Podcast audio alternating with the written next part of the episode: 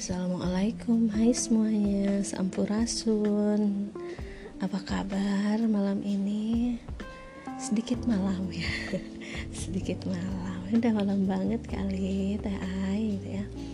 Oke, uh, udah lama banget gak jumpa, padahal baru bulan kemarin ya.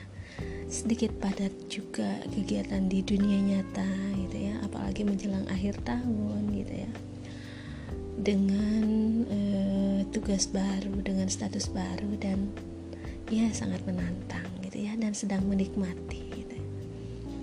Uh, sobat semuanya sahabat semuanya apa kabar nih ya?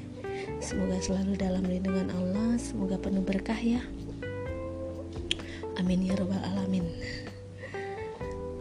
malam ini apa sih yang akan kita bahas hmm sedikit kepikiran tentang uh, obrolan bersama teman ya. Tentang ujung galuh gitu ya. Galuh mana gitu ya. Apakah galuh-galuh kerajaan galuh? Yes gitu ya. Kita sedang bercerita tentang itu. Tapi banyak yang berkata bahwa ujung galuh itu Surabaya katanya gitu ya. Berdasarkan apa sih? Nah gitu ya.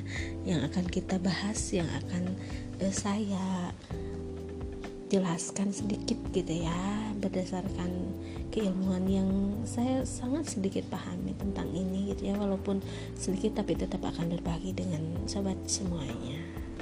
Yuk kita cek it uh, out now. Bahasanya belepotan. Ya Sundanese English seperti itu. Ujung galuh bukan Surabaya. Itu ya saya kasih penanda tanda seru di situ ya ini adalah sebuah tulisan dari Bang Ulul Rosad gitu ya sebuah utas yang sedikit menarik uh, apa menjadi kontras antara fakta yang banyak sekali uh, apa namanya beredar dengan fakta yang tertulis dalam penanda seperti dalam prasasti atau dalam eh, tanda-tanda uh, yang lainnya seperti itu. Nah, di sini harap dimaklumi untuk sebelumnya jika pertanyaan di atas ada kesan provokatif gitu ya. Pertanyaan yang mana yang tadi yang judulnya gitu ya. Serius loh ya, tentu saja dalam hal ini e, harus siap untuk dancuk dancuk no arek Surabaya gitu ya karena mau tidak mau kita mencurkir balikan sejarah kota Surabaya yang selama ini udah terpakem gitu ya dengan apa yang disebut dengan ujung galuh ujung galuh mana tuh? Surabaya tuh gitu ya. Nah tapi tidak mengapa. Ini adalah sebuah konsekuensi logis. Surabaya tentu ada ikatan emosional meski secara tidak langsung ya dengan ibu kota provinsi Jawa Timur atau dengan e, beberapa sahabat sendiri gitu ya yang memang asalnya dari sana. Semua tidak lebih hanya sebagai pembanding dari yang sudah ada pakemnya selama ini tentang asal usul dan sejarah nama Surabaya. Ujung Galuh yang selama ini diidentikan sejauh ini tidak lebih hanya gotak-gatuk atas dasar bahwa kata hujung yang bermakna Tanjung sedangkan Galuh itu seperti yang kita tahu adalah maknanya atau artinya adalah emas atau perak sehingga dengan mudahnya disimpulkan yaitu Tanjung Perak gitu ya. Dan Tanjung Perak itu di mana lagi? Selain di ujung utara kota Surabaya sekarang yaitu pelabuhannya gitu ya. Pendapat lain tentang ujung galuh yang juga berasal dari topomini kampung galuhan di daerah Bubutan. Mungkin hanya menurut uh, Van Faber gitu ya. Seorang peneliti gitu ya di mana kampung Galuhan di Surabaya didirikan Raja Kertanegara pada abad ke-12 gitu ya Masehi sebagai tempat pemukiman baru bagi prajuritnya yang berhasil menumpas pemberontakan kemuruhan pada abad yang sama. Desa Surabaya atau saya biasa menyebutnya dengan Curabaya gitu ya. Ada sejak zaman Penjapahit loh ya. Dan Surabaya ini disebutkan dalam kitab Negara Kertagama. Jangan tanya bagaimana nasibnya Ujung Galuh. Tidak secuil pun di Negara Kertagama atau dalam kitab tersebut disebutkan wow banget kan ya apalagi yang ketika e, berbicara atau disebutkan dituliskan dengan gamblang kalau ujung galuh itu berdekatan atau berarti Surabaya misalnya tidak ada satu aksara pun Nah, jadi lucu ketika banyak sekali yang mengatakan bahwa ujung galuh itu Surabaya gitu ya. Ini anggapan seperti ini adalah e, harus dikoreksi gitu, harus berani kita melawan pakem sejarah yang sudah ada gitu ya. Hal ini didukung dari pendapat Pijet yang menafsirkan lokasi Surabaya dalam Kakawi Negara Kertagama adalah cikal bakal topomini dari Surabaya dan lokasinya termasuk di wilayah kota Surabaya sekarang gitu ya. Anehnya, kenapa Pijet dalam bukunya Java in the in the 14th century 14th ya yang terbit tahun 1962 menyatakan bahwa lokasi ujung Galuh belum diketahui secara pasti. Lah kalau sudah begini piye? piye jal gitu ya, piye cuk. Eh, Muhammad Yamin gitu ya dalam petanya ujung Galuh itu ditunjuk pada daerah pelabuhan Telocor Sidoarjo yang berbatasan langsung dengan Pasuruan sekarang ini. Barangkali hal ini didasarkan adanya aliran besar Sungai Berantas yang bermuara di Pelabuhan Telocor. Kita tahu sendiri bahwa Sungai Berantas itu adalah yang paling besar di Surabaya ya Jawa Timur gitu ya. Dan memang ini menjadi pusatnya kalau kita mengartikan uh, hujung yaitu Tanjung gitu ya dan Galuh yang berarti perak gitu ya bisa bisa mengarah ke sana karena kan di mana-mana yang namanya sungai itu pasti bermuaranya ke laut gitu ya. Bahkan artefak kuno yang ada di wilayah Sidoarjo justru banyak bertebaran di bagian barat yaitu di daerah Krian antara antara lain ini adalah prasasti Kamaglayan dan ceceran situs-situs kuno di desa balong bendok dari zaman Erlangga. Secara teori ini tidak masuk akal dan e, teori dari Muhammad Yamin sebenarnya tidak berdasar.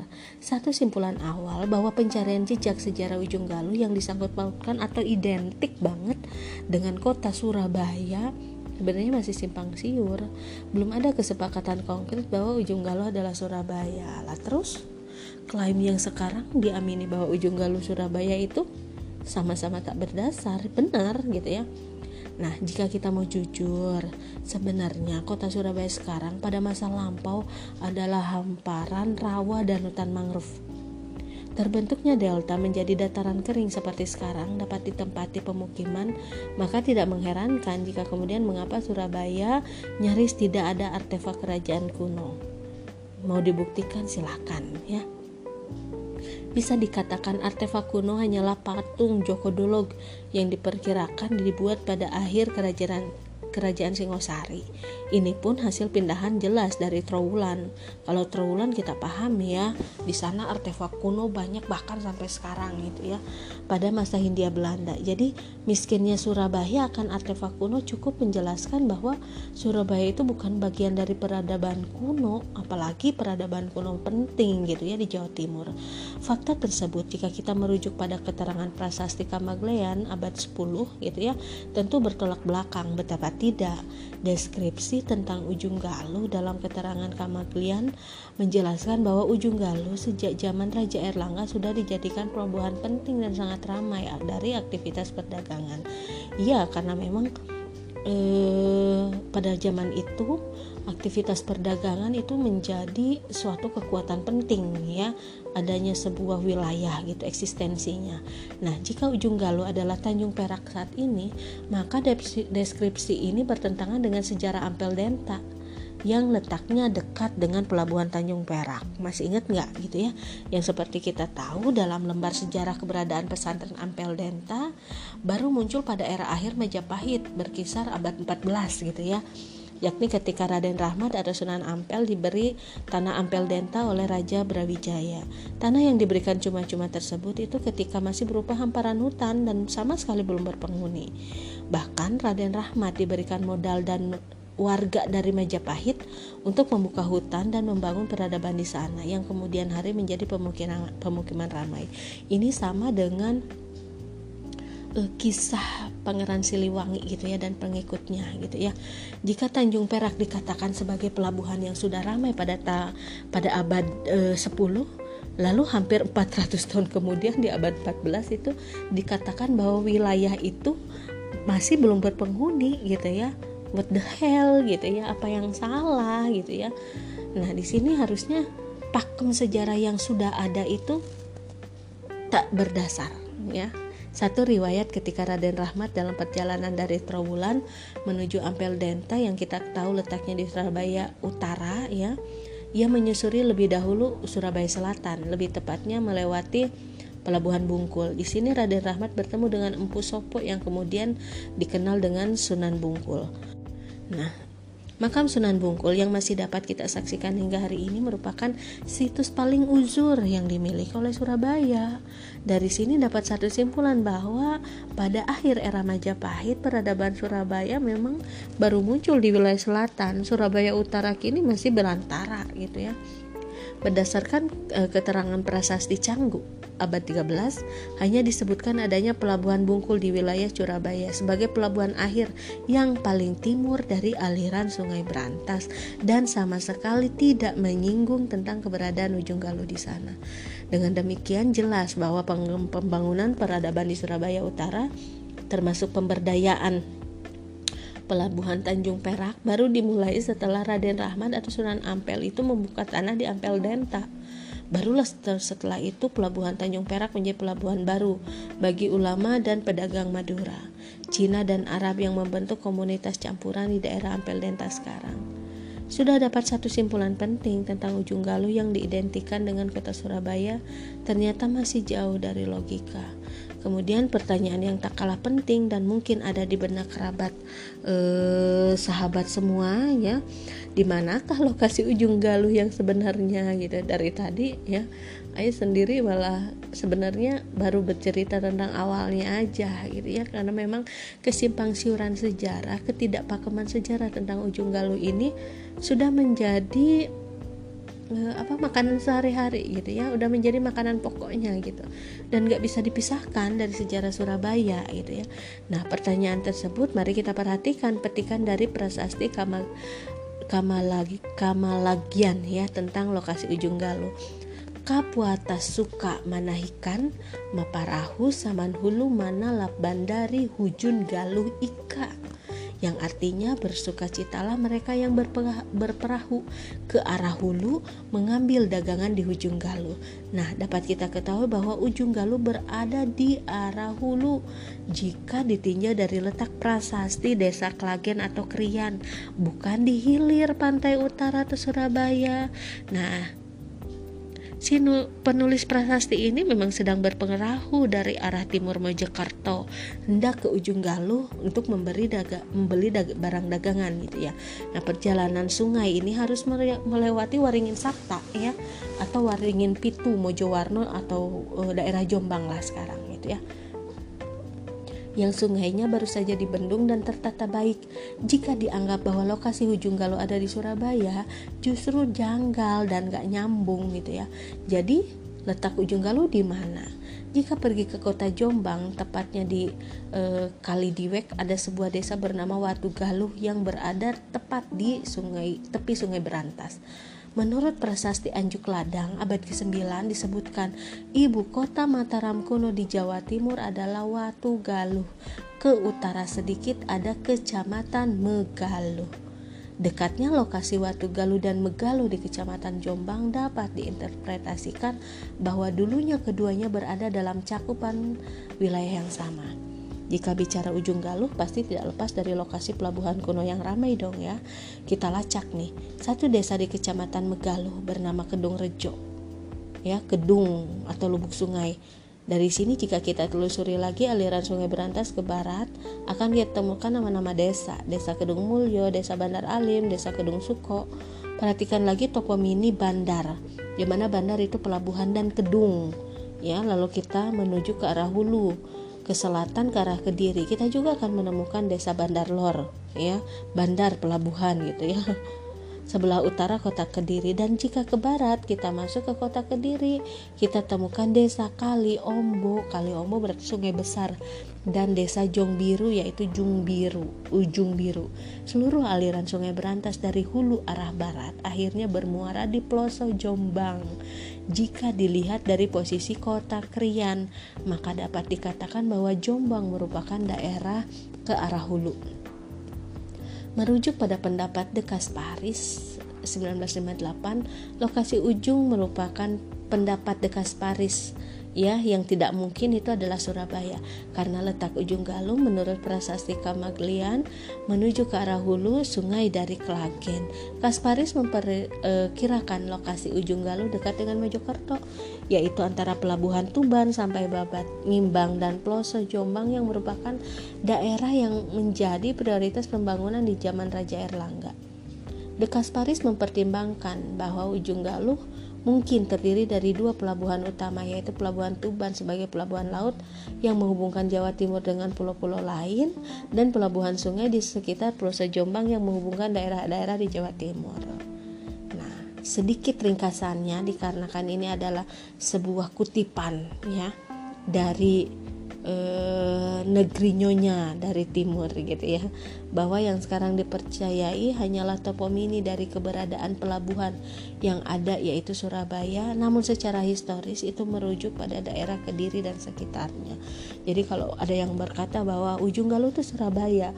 Nah dari teori dari dasar yang sudah disampaikan ini eh, dan merupakan sebuah tulisan dari sebuah buku yang berjudul Negeri Nyonya dari Timur dari Bang Ulul Rosat ya. Kita paham ya kita bisa menyimpulkan bahwa ujung Galuh itu bukan Surabaya namun Kediri. Nah terima kasih sobat semua. Ya kita ketemu di next episode. Salam rahayu hatur nuhun sampurasun. Assalamualaikum. thank you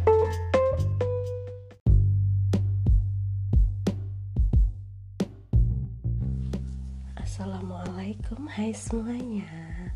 Ketemu lagi sama Ai. Ayan Epos. Udah berapa lama ya? Udah berapa purnama kita nggak ketemu? Semoga kabarnya selalu sehat Dan tetap setia dengerin semua podcast-podcast yang akan Hai kisahkan di sini ya. Beberapa kisah kali ini, hari ini Itu berkisah tentang sebuah kisah pewayangan yang epic banget gitu ya yang mungkin teman-teman udah pada tahu sebenarnya.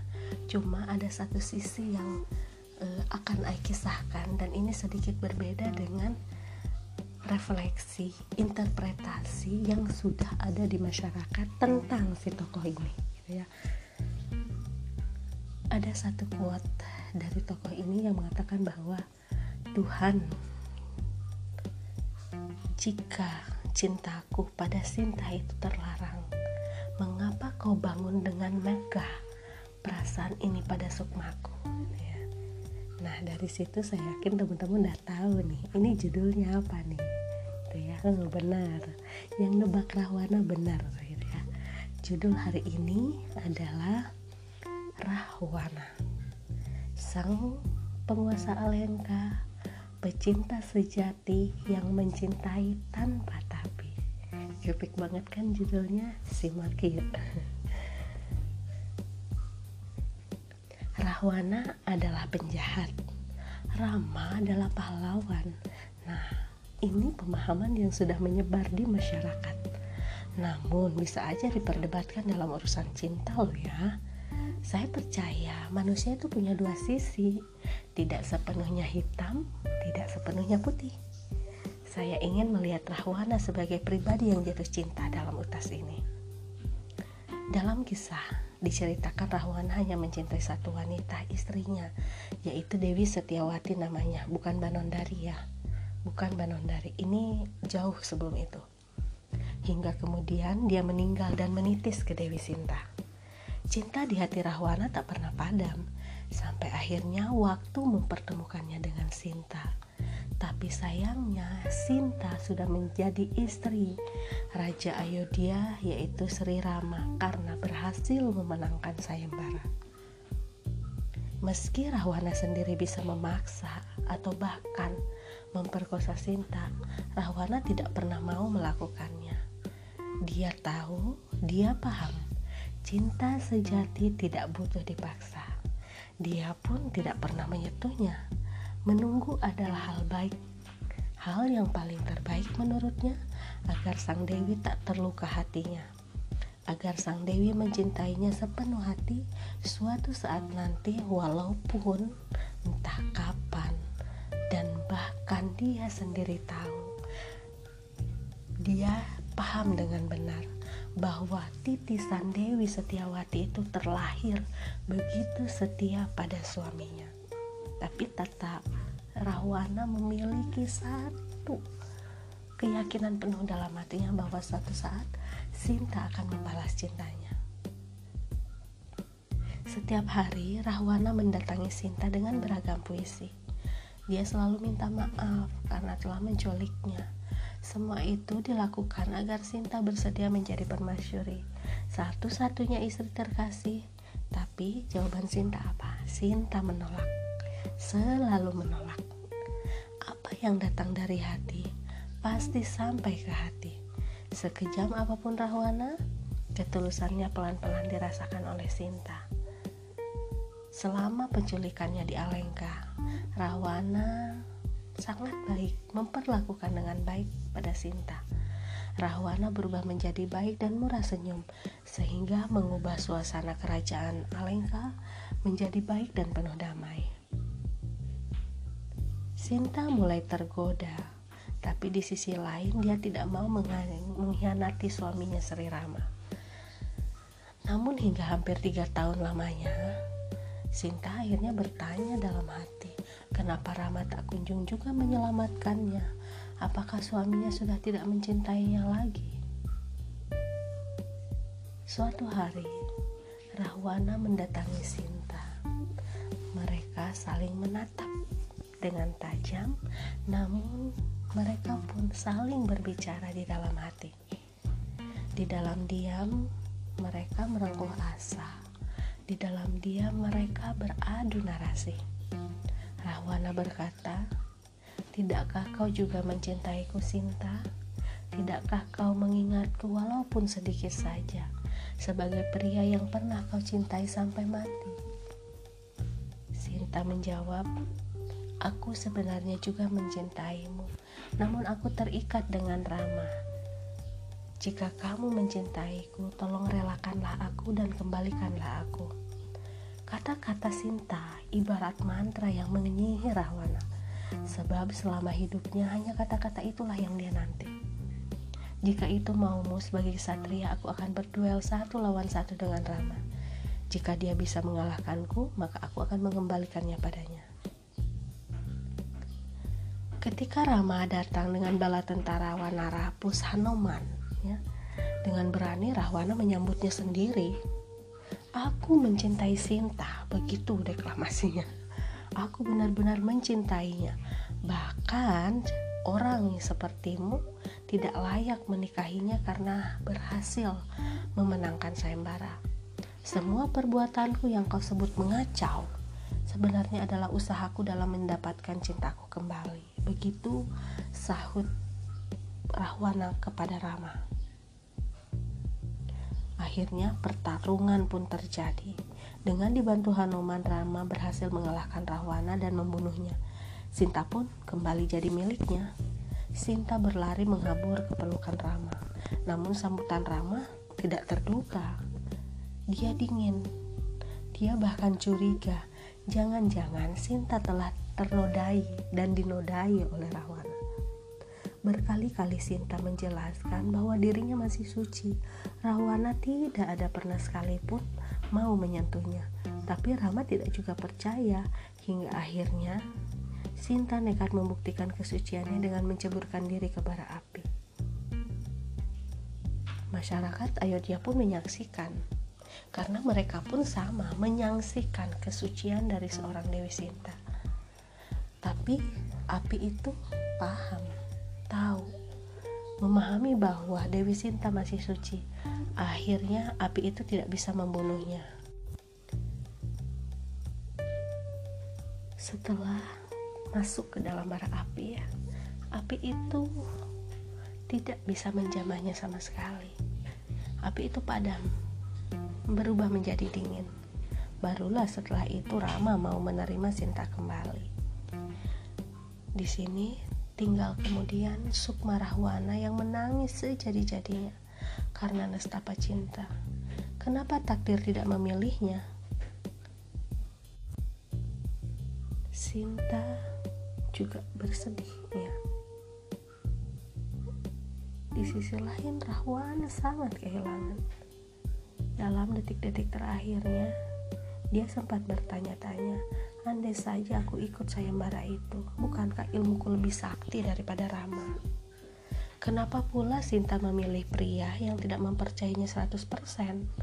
Sementara bagi Rawana, Sinta ternoda atau tidak, cantik atau tidak, dia tetap akan mencintainya.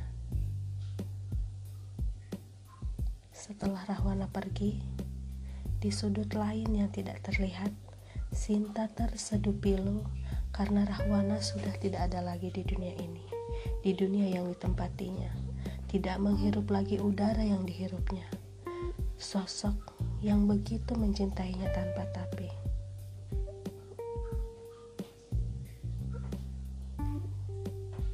sedikit ya menyentuh banget kalau kita bisa merubah sedikit mindset kita tentang Rahwana bahwa Rahwana pun saya pikir lebih baik daripada Rama dia seorang gentleman dia seorang pemberani dan dia jelas seorang pecinta sejati karena dia tidak mau apa yang sudah sangat dia cintai terluka, apa yang sudah sangat dia cintai ternoda. Dia menjaga dengan baik apa itu yang namanya cinta. Dia menjaga dengan baik apa itu yang namanya cinta sejati. Oke teman-teman, udah punya cinta sejati? Kalau belum, kau cari. kalau belum kau cari bareng-bareng ayo semangat semangat cari cinta sejati gitu ya cinta sejati cuma lahir dari hati cinta sejati mencintai tanpa jeda mencinta sejati mencintai tanpa tapi thank you hatur nuhun sampurasun sadayana. Assalamualaikum